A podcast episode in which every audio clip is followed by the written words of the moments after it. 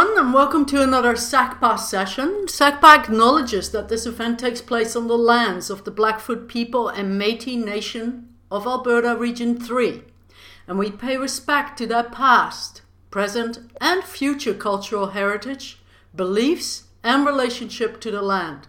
SACPA commits to assisting reconciliation efforts by raising awareness of the ways past, present injustices can be reconciled.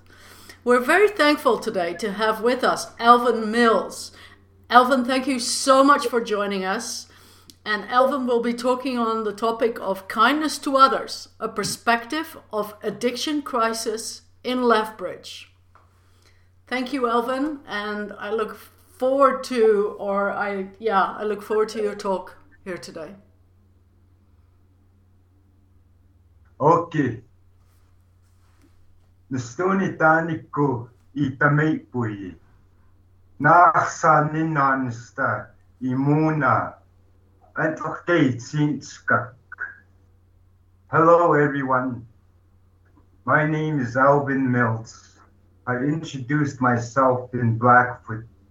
My grandfather named me my Blackfoot name, which means Top. I will be talking about my life. I will be talking about my residential school. I spent nine years at St. Paul's Anglican School on the Blood Reserve. And in the summer of 75, they closed it. My brother and my cousin, we got transferred to St. Mary's. That was a Catholic school. So we started school there in the fall of 75. And I was there for 4 years, till 1979. I was at St. Mary's School. So in all told, I spent 14 years in residential school. And right now, I just turned 60 years old. The first years at school at St. Paul's, we used to go to school in Cardston. 1 year we went to school in McGrath, and then the rest of the years we went to school in Cardston from St. Paul's Residential School. I remember back then being at St. Paul's, and we were junior boys. So we'd go to school and we were all dressed the same. We always had the same lunches, and we were treated differently. And there was times that people the other students, they knew we were from the residential school. So we were kind of they knew from the residential school that we were we were kind of looked on as different, being different. And then being at the residential school was lonely. You're there every day. And you have to get up. You get up for breakfast. You come back. You get ready for school. You go to school. Then you come back, and it was everything was structured. Being in residential school, and when we talk about abuses, usually the focus is on the priests, on the supervisors, and the abuses that they on the students. But what's not often brought up is the abuses that from the older students. When we were at St. Paul's, we were at the mercy of the senior boys. Now it's the oldest of, well, my cousin, Red Calvin Chiefcap, and my brother, Jimmy. So I'd stand up for them. And as long as we stand up, then they won't bother us after. And you don't tell on anybody. You know, you take your licks. So at a very young age, I learned to fight back. I find this was a learned behavior. And then with the older students, the violence was always present. While I was there, Alan Smallface, he started a boxing club there. And I remember in grade 4, we went down to Fort Hall, Idaho. That was my second fight. We went down there. Alan Smallface formed the boxing club, St. Paul Poor Boys. There was myself, my brother Jimmy Mills, Ivan Singer, Francis Eagle Child, Frank Wolfson. We had 2 fighters from the Pagan Reserve, Brian Stump, Andy Stump. And we fought out of St. Paul's, and it was that took away the drudgery of being in residential life, everyday life. You got to go out, and boxing was a great escape for me. And then in saying that, Dennis Chief Moon was one of the ones that taught me how to fight. Dennis Chief Moon was a world-class fighter at one time. He represented Canada, the Commonwealth Games in Christchurch, and he was the one that, when I was younger, he taught me. So being at St. Paul's was being a boxer. I was always people knew that, and so going through St. Paul's. Like a lot of the guys that I went to school with, they're no longer around.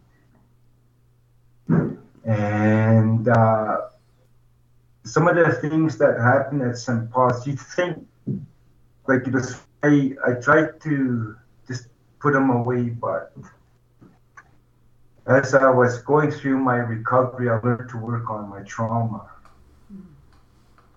And then that's when I was able to deal with stuff that happened, and I can't say that I'm fully recovered or I'm fully healed, but now at least I won't go to the bottle. At one time I struggled with alcohol and drugs. So from St. Paul's, they closed it in the summer of 75. I made it to the Canada Winter Games. I lost. There was an accident there, and some members of our tribe were involved in that accident, and I was only 14 years old when that happened. And my grandfather was still alive, and so in the fall of 75, they transferred us to St. Mary's, myself, my brother, and Calvin. And then that's when we got into basketball. Those were the more pleasant times of my my experience in residential school. As part of my journey, I have to acknowledge the good times, too, that I spent in residential school. We were able to travel the world playing basketball. We played some good teams. We had a really good team. In my last year of high school, there was myself, Calvin Chief Cat, Jim Plum, Marcel Weaselhead, Winston Day Chief Jr., Marvin Many Fingers, Our first coach was Moses Weaselhead. And then in high school, it was Jerry Dawson that coached us.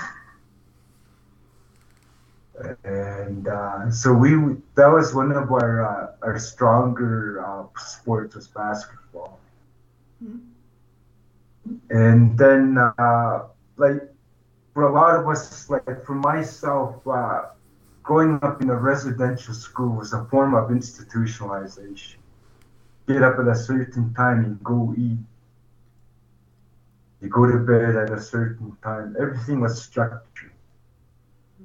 And I was able to get a basketball scholarship to go to Medicine Hat. I went to Medicine Hat, and then I played basketball there, and I was going to school. And there was no structure. I was on my own. I discovered alcohol. And after that year, and then I started going to jail. I started living that life of the street life of alcohol. And then I got into the drugs, the violence, hand in hand with the street life.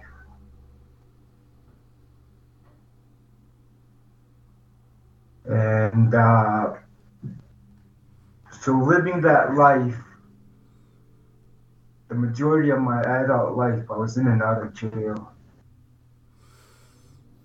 Then in May of 1999, I got charged for attempted murder.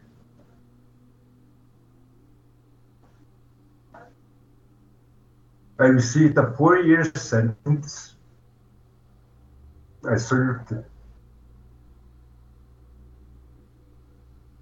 And I came back into the community, struggling with alcohol and drugs still.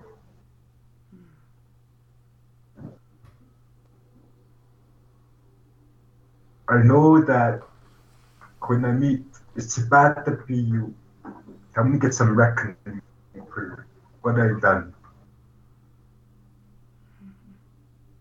In a perfect world, we could undo the past and start fresh. But what's happened has happened.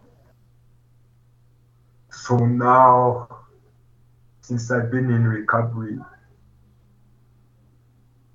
it's my passion to help people that are struggling with addictions. So I finished my sentence, and then I continued. I went to Southern Wayland, 10 minutes outside of Nanaimo, BC. And that's when I started working on my trauma, the grief. And that was an eye-opener for me. All this life, I lived that tough guy life. You don't cry. You take your licks. But I learned it's okay to cry. It's okay to talk about stuff. That's when my healing began. And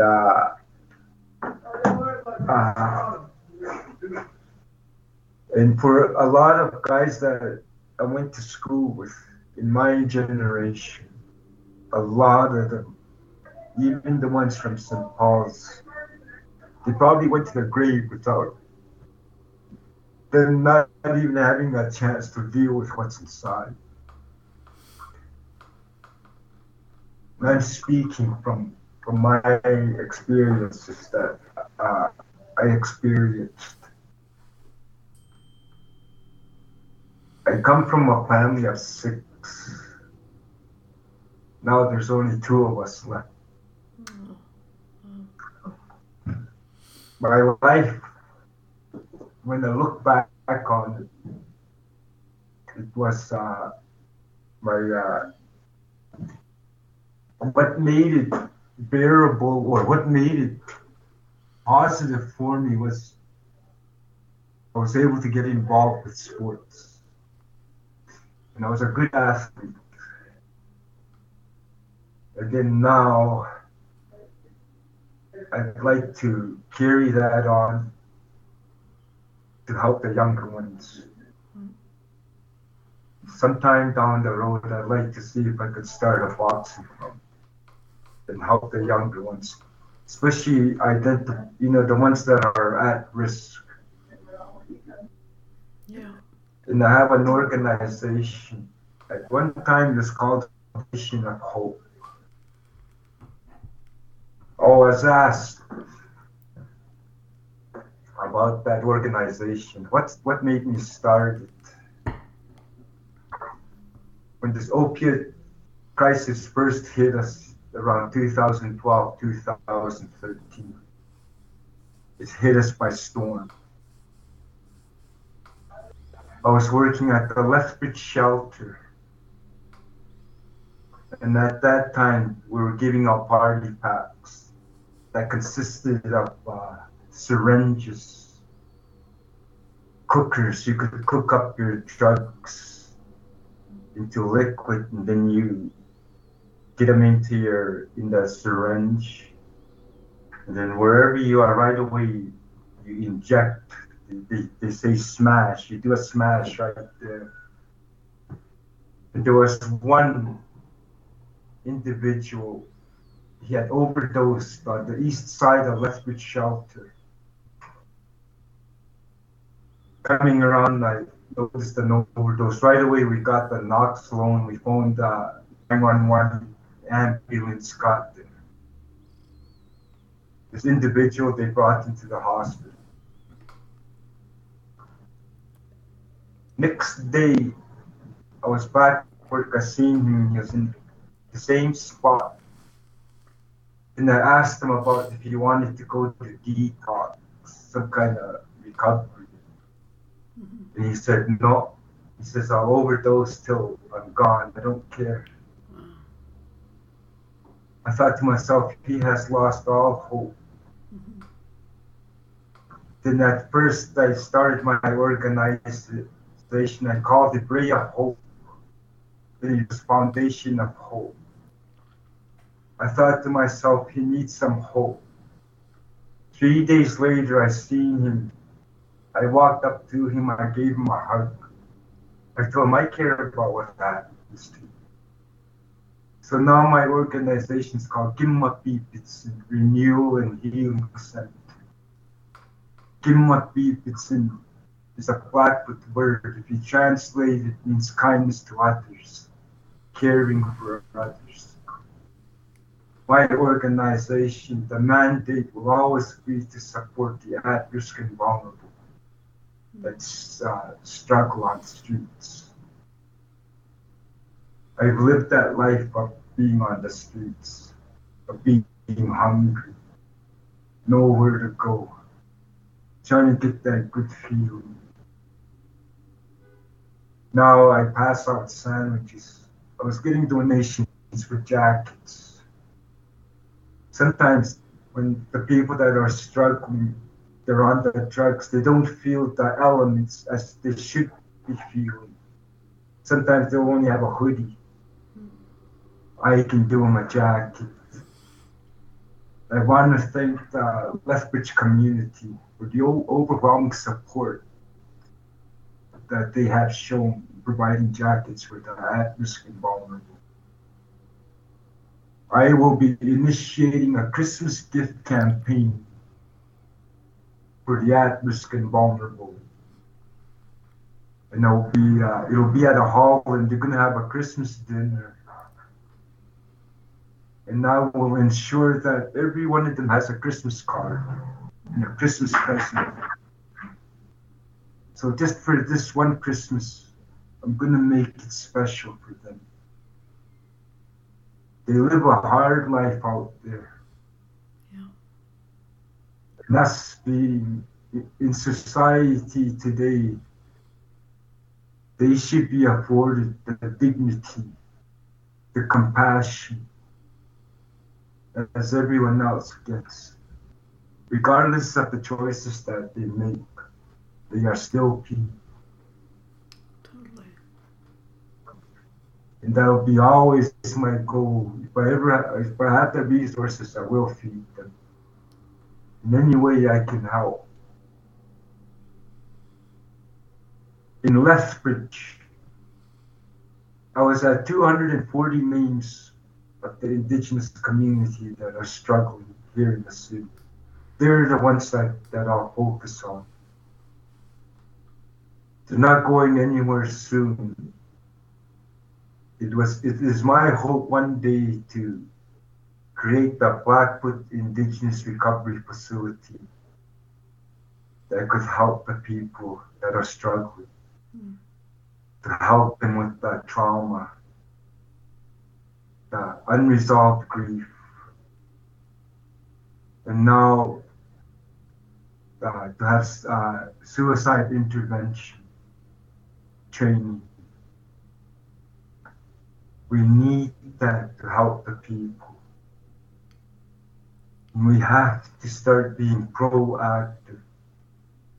The numbers are getting higher.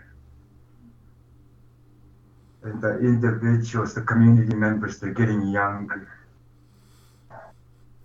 And the opioid crisis, right now it's at the worst it's ever been.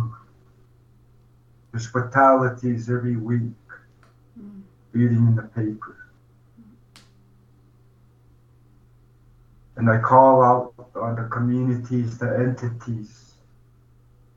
We have to have an all hands on deck mentality on this, to work together to help the people that are struggling. And, like I said, from when this crisis first started up to today, there's been two individuals that have been found outside that have succumbed to the weather. And for some of us, they're starting to make the opioids stronger. And we encourage the ones that are struggling out there not to be alone, to be always with someone. That way they could call for help. I'm trying to initiate some programs through my organization to start addressing the trauma. There's one lady that has lost her two loved ones, a brother and a sister. And now the father, she's alone.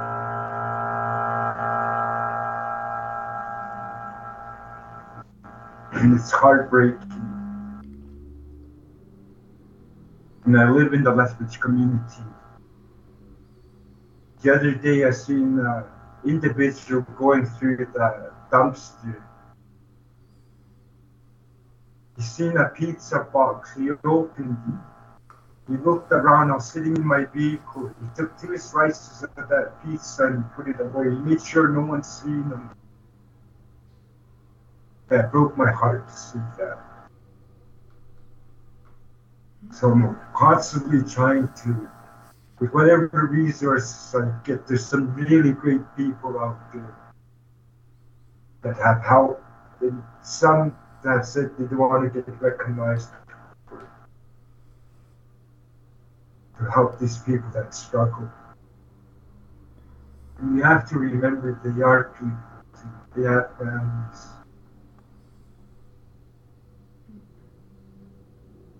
We can't give up on them. Everybody deserves a chance.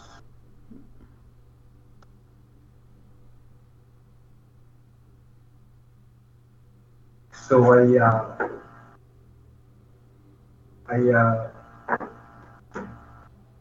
right now, I used to work at Three Voices of Healing. It was a recovery facility outside of Invermere, BC. And then I worked at Bringing Home the Spirit in Standoff as a peer support worker. Now I've been able to start a program, peer support mentorship program, where I have individuals that are over 2 years clean now, that had lived that life of the addictions, that had experienced withdrawal, that had experienced craving. They wake up in the morning, they wash their pipe, whatever residue they can get from their pipe, then they cook it up and they inject that. They call it dope sick. That's how they start their day. And right now I have two peer support. They're over 2 years clean. They've been through the fire, and now they're helping in the community. This peer support mentorship program can work. They've been through that life, and now they're giving back. They don't have no degrees. They don't have no certificates. But their degrees from life itself, what they went through. They went through hardship. They went through adversity. They went through loss. And now Melissa and Cody are giving back. And I'm going to recruit more of them, because they've been through the fire. What they go through is almost like a living hell. The withdrawals, the cravings, the wanting. Opioid is such a strong drug. It's like how you need air, like how you need food. You can't just get up one day and say, no, I'm going to quit. It's a process. Recovery facilities now, they have to start recognizing methadone. They got to start recognizing that as recovery, Suboxone as recovery. At least with they're on Suboxone or methadone, they can control the cravings. They're not going to overdose on that. The Suboxone, everything is regulated.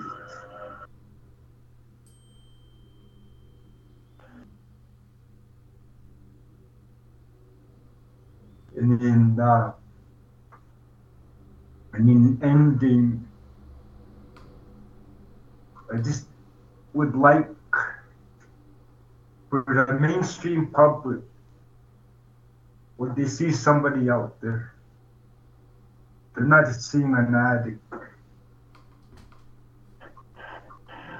We could put ourselves in their shoes just for a few minutes and try and feel what they feel. A lot of them are outside now. It's the choices that they make that they go through. My grandfather, Ansta Ninanista. Och buk kanu to see me. Agasikaputak. Api kani. Anikistaki. Emunisi. Ikiman. Nixon Kitapixi. That's Martin's Katsumatana. I was just saying, these are some of the what the grandfathers, my grandfather used to be with, and I was fortunate enough to be in their presence. Sometimes when things get tough, I call on them. Even though they're gone, I still feel them.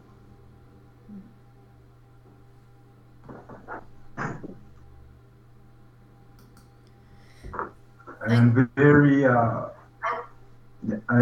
humbled, and I'm thankful for this opportunity to be able to share my story. Thank you. Thank you, Alvin, very much for sharing your story with us. Incredibly deep felt, and really appreciate your honesty, your sincerity, and I can only imagine how emotionally difficult that was. So I really, really appreciate it. We all do really appreciate it. If you're ready to proceed, are you okay with me asking questions now? Are you, or do you need a minute? Yeah. Okay. Our first question comes from Knut Peterson. Thank you very much, Alvin, for telling us your story and giving context to the struggle many people are going through. Please tell us more about how you think Blackfoot culture can do more to help. Okay, with the Blackfoot culture, it's very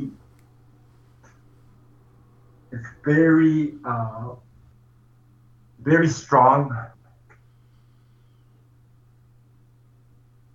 and it can help in recovery. I'll use an example where we had a consumption site that was here in Lethbridge. They had a ceremonial room in there. I was with my trauma counselor. She's based out of Victoria, BC. We drove through the consumption site. There was people doing drugs outside of the consumption site. There was drug dealing going on. Everything that comes with the drug use. And then there's a ceremonial room inside the consumption site. So with that being said, with the Blackfoot, the religion and the culture shouldn't be beside where there's drug use right there. And a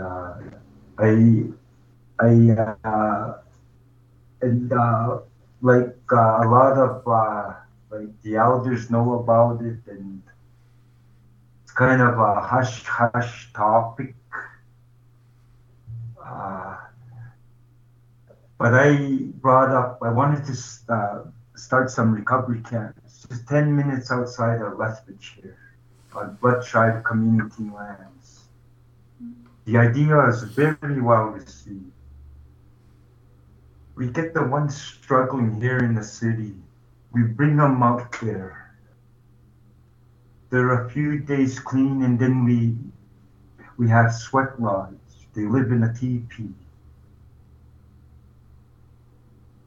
And then there's no chance of any kind of drug use or any kind of substances getting to them, because it's out there.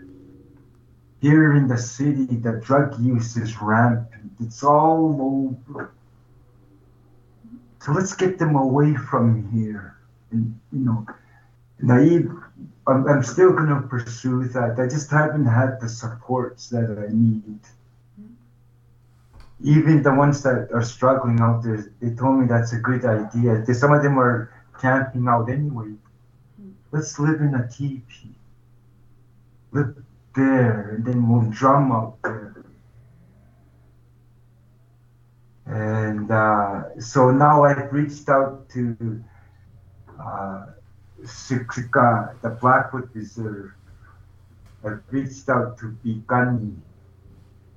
So there's enough interest there. So in the new year, I want to again try to pursue the possibilities of running some recovery camps to help the people. Because Blackfoot culture is very strong, given we use it to help the people, It's very strong. I was around it with my grandfather. I respected a lot. But there can't be drug use in ceremony. Right now, that it just doesn't work. You know, it's just me talking. I hope I'm not stepping on anybody's toes. Mm-hmm. But my grandfathers, mm-hmm. the grandfathers, if they knew about that, they would have said something. Mm-hmm. But yeah, Knut, I really think with the Blackfoot culture, it could help with the people that are struggling. Hmm. Okay, our next question comes from Alan Friesen. Thanks, Alvin, for your authenticity. Can you speak to the concept of the eagle's nest? The eagle's nest, the concept, I don't think I'm very familiar with that. Okay. I'm sorry. Yeah, that's okay. Our next question comes from Laurie Schultz. What are your hopes and goals for your organization, Kindness to Others? To help those you serve? Would you like to see additional resources from your peer support mentorship or other service providers? Yes, I would. My organization, we've had our registration for 2 years now. And I'm still hopeful that some funding will come into place. With the peer support mentorship program, I'm glad that the person there asked about it. I will continue to, because it does work, because these are the ones that have lived it. Right now, with Grace Floyd started a very good program in Edmonton, where it's peer support based, where instead of sending them to jail, get them through the drug courts, where they have options of going into treatment rather than going into the jail. And then now they have some success stories. Now we have a high turnover of offenders that are just going through, they get out and right away they're back into their what they were going through. So if we could start getting to them and the drug courts, I know McMahon has started that. And with my program, it will be peer support based. They're the ones that have lived it and they're the ones that are giving back. And then very hopeful. I continue to try to get funding, but I'm a grassroots organization. I do have a board of directors. I do have all that.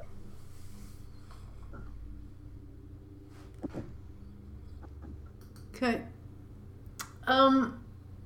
Our next question comes from Bev Mundell. Thanks, Alvin, for sharing your journey with us. How can we contribute to your planned Christmas party?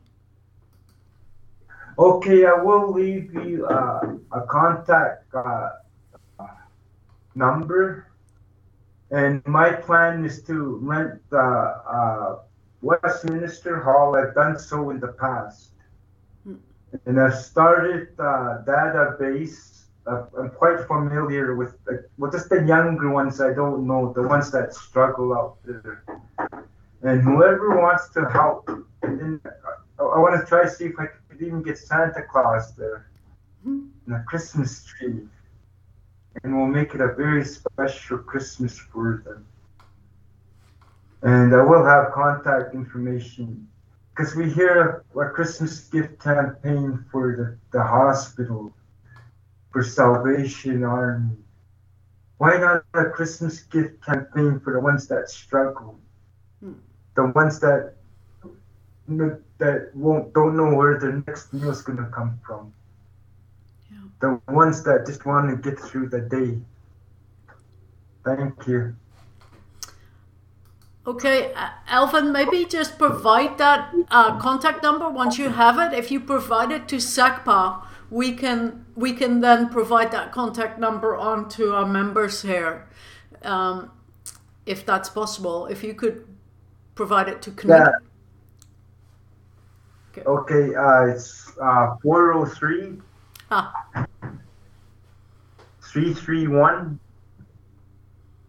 3768. Do you want to just repeat that? 403? 403 331 3768. Wonderful. Thank you. Our next question comes from Mark Goodall. Do you feel that decriminalization and providing a safe supply of drugs would be a good or a bad idea? At this point, I don't see no harm in trying that concept. Like, we do have to be very proactive to combat this opioid crisis at this point. So, and I like what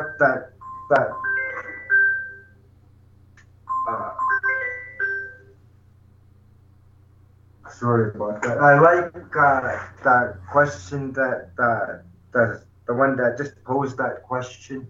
Mark Goodall. Because with the opioid crisis, it's a social issue. You know, if we could start working on them, talking to them, then they might go into drug courts rather than just sending them to jail with no kind of counseling and then getting them back up there. It's just like a revolving door. So yeah, I like his concept of what he just said, yeah. Okay. Our next question comes from Laurie Schultz. Alvin, thank you for sharing your story and the stories of others. What needs to happen to start a methadone program? Okay, so with the methadone and the Suboxone, when they get on that, usually they're just coming off the detox process, right? They're going through the withdrawals, and then the withdrawals, the first 2-3 days are the hardest, especially the ones that have been using hardcore. And then once they get through the hardest part of the withdrawals, and then they'll start. Some will adjust. Well, some will like methadone better than Suboxone. Some will like Suboxone better than methadone. And then once they start that, and then they'll be working with the physician, and then they'll start their doses. And then once they start their doses, and then they'll find a good balance, and then they'll, and as long as they're on their doses, that controls the craving. So it'll take quite the effort, where they'll go into detox. And then, like with my peer supports, they've been through that process. And I know one is completely off the Suboxone, and their dosages are always getting smaller. So, you know, like it can work as long as it's monitored. And then when the people that are in recovery, when, like, even with my peer support, they're on urinalysis. And the purpose of the urinalysis is not to shame them. It's just to get a progress up their, the progress that they've made, and to keep the integrity of their recovery, to keep that in place. You know, and then we know that they're still trying, they're doing it. And there is a clinic in town, is there not? There is a methadone clinic in Lethbridge, is there not? Yes, there is, and I've heard that they do good work. So there is supports here in place. It's just a matter of getting everybody to get together on this. Yeah. And I'm just doing my for me, I've been in frontline work for a long time now. So I'm very in tune with, especially with the opioids right now, with the benzo that's being mixed in with. It's getting stronger. In fact, there was a warning yesterday from the Blood Reserve. So you have to be very, with the drugs itself, even if somebody that's hardcore, they still have that, they can still overdose. Okay, and Alan Friesen is with Bev Mundell in terms of how do we help regarding your planned Christmas party. I think you mentioned that, but Alan's part of wanting to help as well, Alan. So give that number a call. Bev Mundell, how is your program funded, the Kindness to Others program? How are you funded? At this point, I've never been funded. I've relied on donations. The Blood Tribe, senior management, Nadine Telfeathers and Rick Suit have been very supportive. And then I've had individuals that have supported my sandwich runs. And I'm still quite hopeful. I'm still seeking the Blood Tribe leadership for some supports to help me with my funding that I have. But right now, with the jackets that I'm distributing, they came from the community of Lethbridge.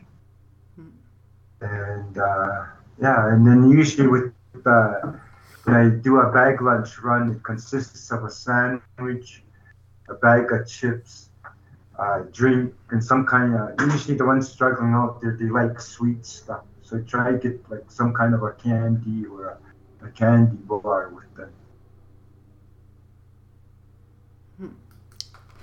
them. Our next question comes from Leona Jacobs. I think the idea of a recovery camp is good. However, another SACPA speaker recovered from addictions noted that the person needs to want to recover.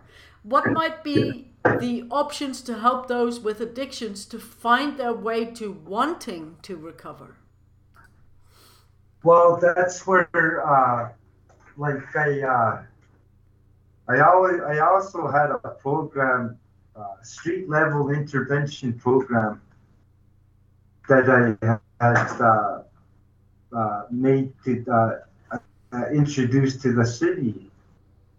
And there's a lot of entities that are that have those services. And for some of us, we get confused because there's a duplication of services.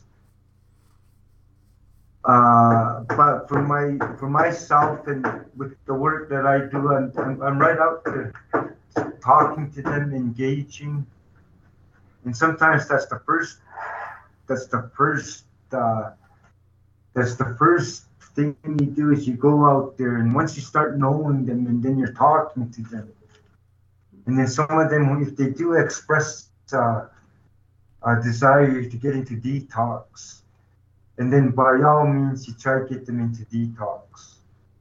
With Bringing Home the Spirit, they said we don't take intakes Monday and Thursdays. But when somebody wants to go to detox, you try to act on it right then and there. Let's get them to detox before they find something. And then once they find something, and then that thought of detox is gone. So we have to find a way of transitioning some of the ones struggling into detox. There's 75 beds. Let's make use of them. Okay. Our next question comes from Laurie Schultz. Is the Lethbridge drug courts effective? I haven't. I know Damon runs that from McMahon, and I've met with Grace Royce on a couple of occasions, and I haven't really heard of anything, but I do know of individuals that have been in and out, and then right away they're just right back into their same behaviors. They're back into the addictions.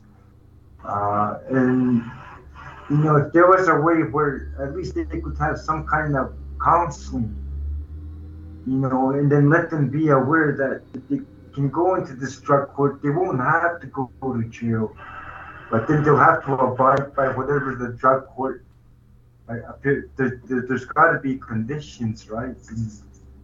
And for some of them, that might be they can get their kids back. They could get their place back. I'm seeing a high number of Indigenous coming in from the reserve into the city. And somebody yesterday mentioned the population, they're getting younger.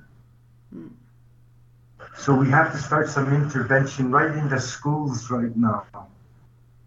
You know, start intervention. We need that.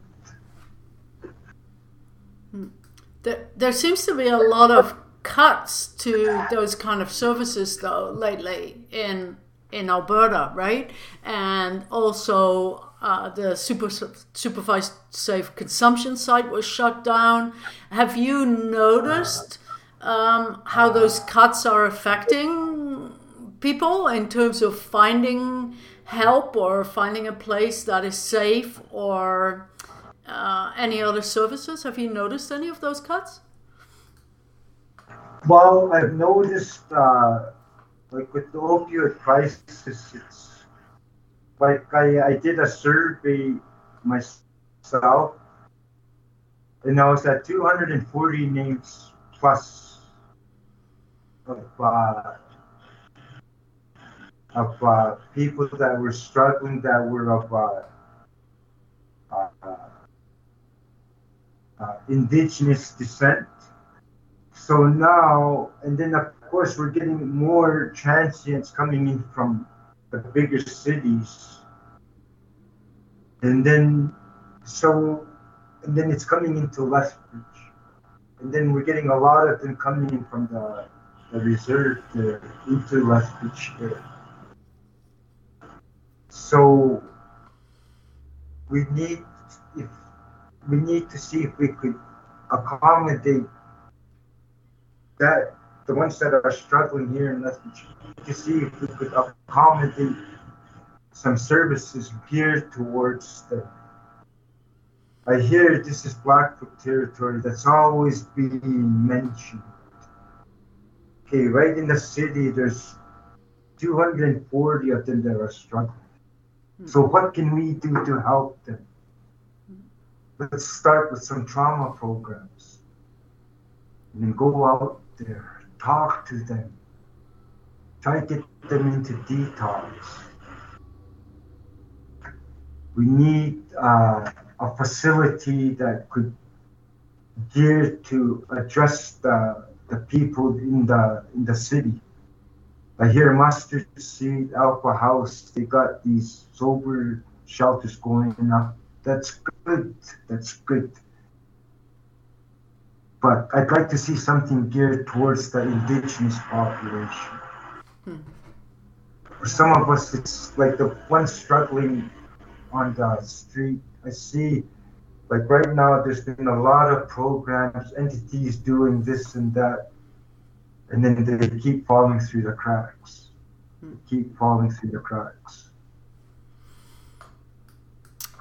Our next question comes from Knut Peterson. Does your Kindness to Others Foundation have a tax-exempt status, i.e. can you issue tax receipts? Yes, we can do tax-exempt receipts because I am registered under Kii Mah Pii Pii Tsin. Yeah, that's... And we do have, our board of directors, and We're a grassroots organization, and like I said, I've been doing this for a long time, and I'll probably keep doing this, but my work. Our next question comes from Jim Miller. Do you work with Dr. Esther Tailfeathers at the Recovery Center on the Blood Reserve to try and get addicts into that center? No, I don't work with her. No, I don't know what. Like I'm just trying to concentrate on the Lethbridge population. I'm not too like what's going on out there on the Blood Reserve, what they're doing. I haven't really. I don't know what they're doing out there. Okay. Knut Peterson, can you speak a bit about how different agencies in Lethbridge are working together or not wanting to cooperate?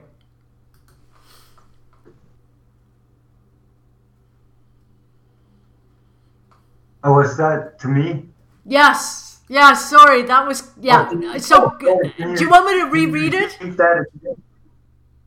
Okay. Can you repeat that again? Yeah, totally. So the question from Knut Peterson, can you speak a bit about how different agencies in Lethbridge are working together or not wanting to cooperate? You know, that's kind of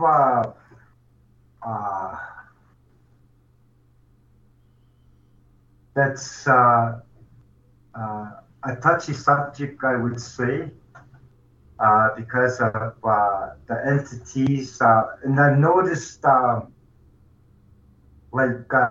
was a group that had contacted me, asking me for ideas of what I was doing, and then I noticed there's other groups, and there was even a teepee that was put up at Park Place Mall, a group that just started dealing with recovery. So I've noticed there's been a renewed interest in this opioid crisis, the fight. But with myself, I've been fighting this fight all this time. You know, I've been frontline work. And then, so I guess it's encouraging that society is recognizing the serious adverse effects of the opioid crisis and how the indigenous population has been affected by it. It's affected us very adversely. Alvin, that's it for all the questions in the queue. Before we end today's session, do you have a message for us to take home? Do you have an idea of, would you like to say some final words to us? Yes, I would. Okay.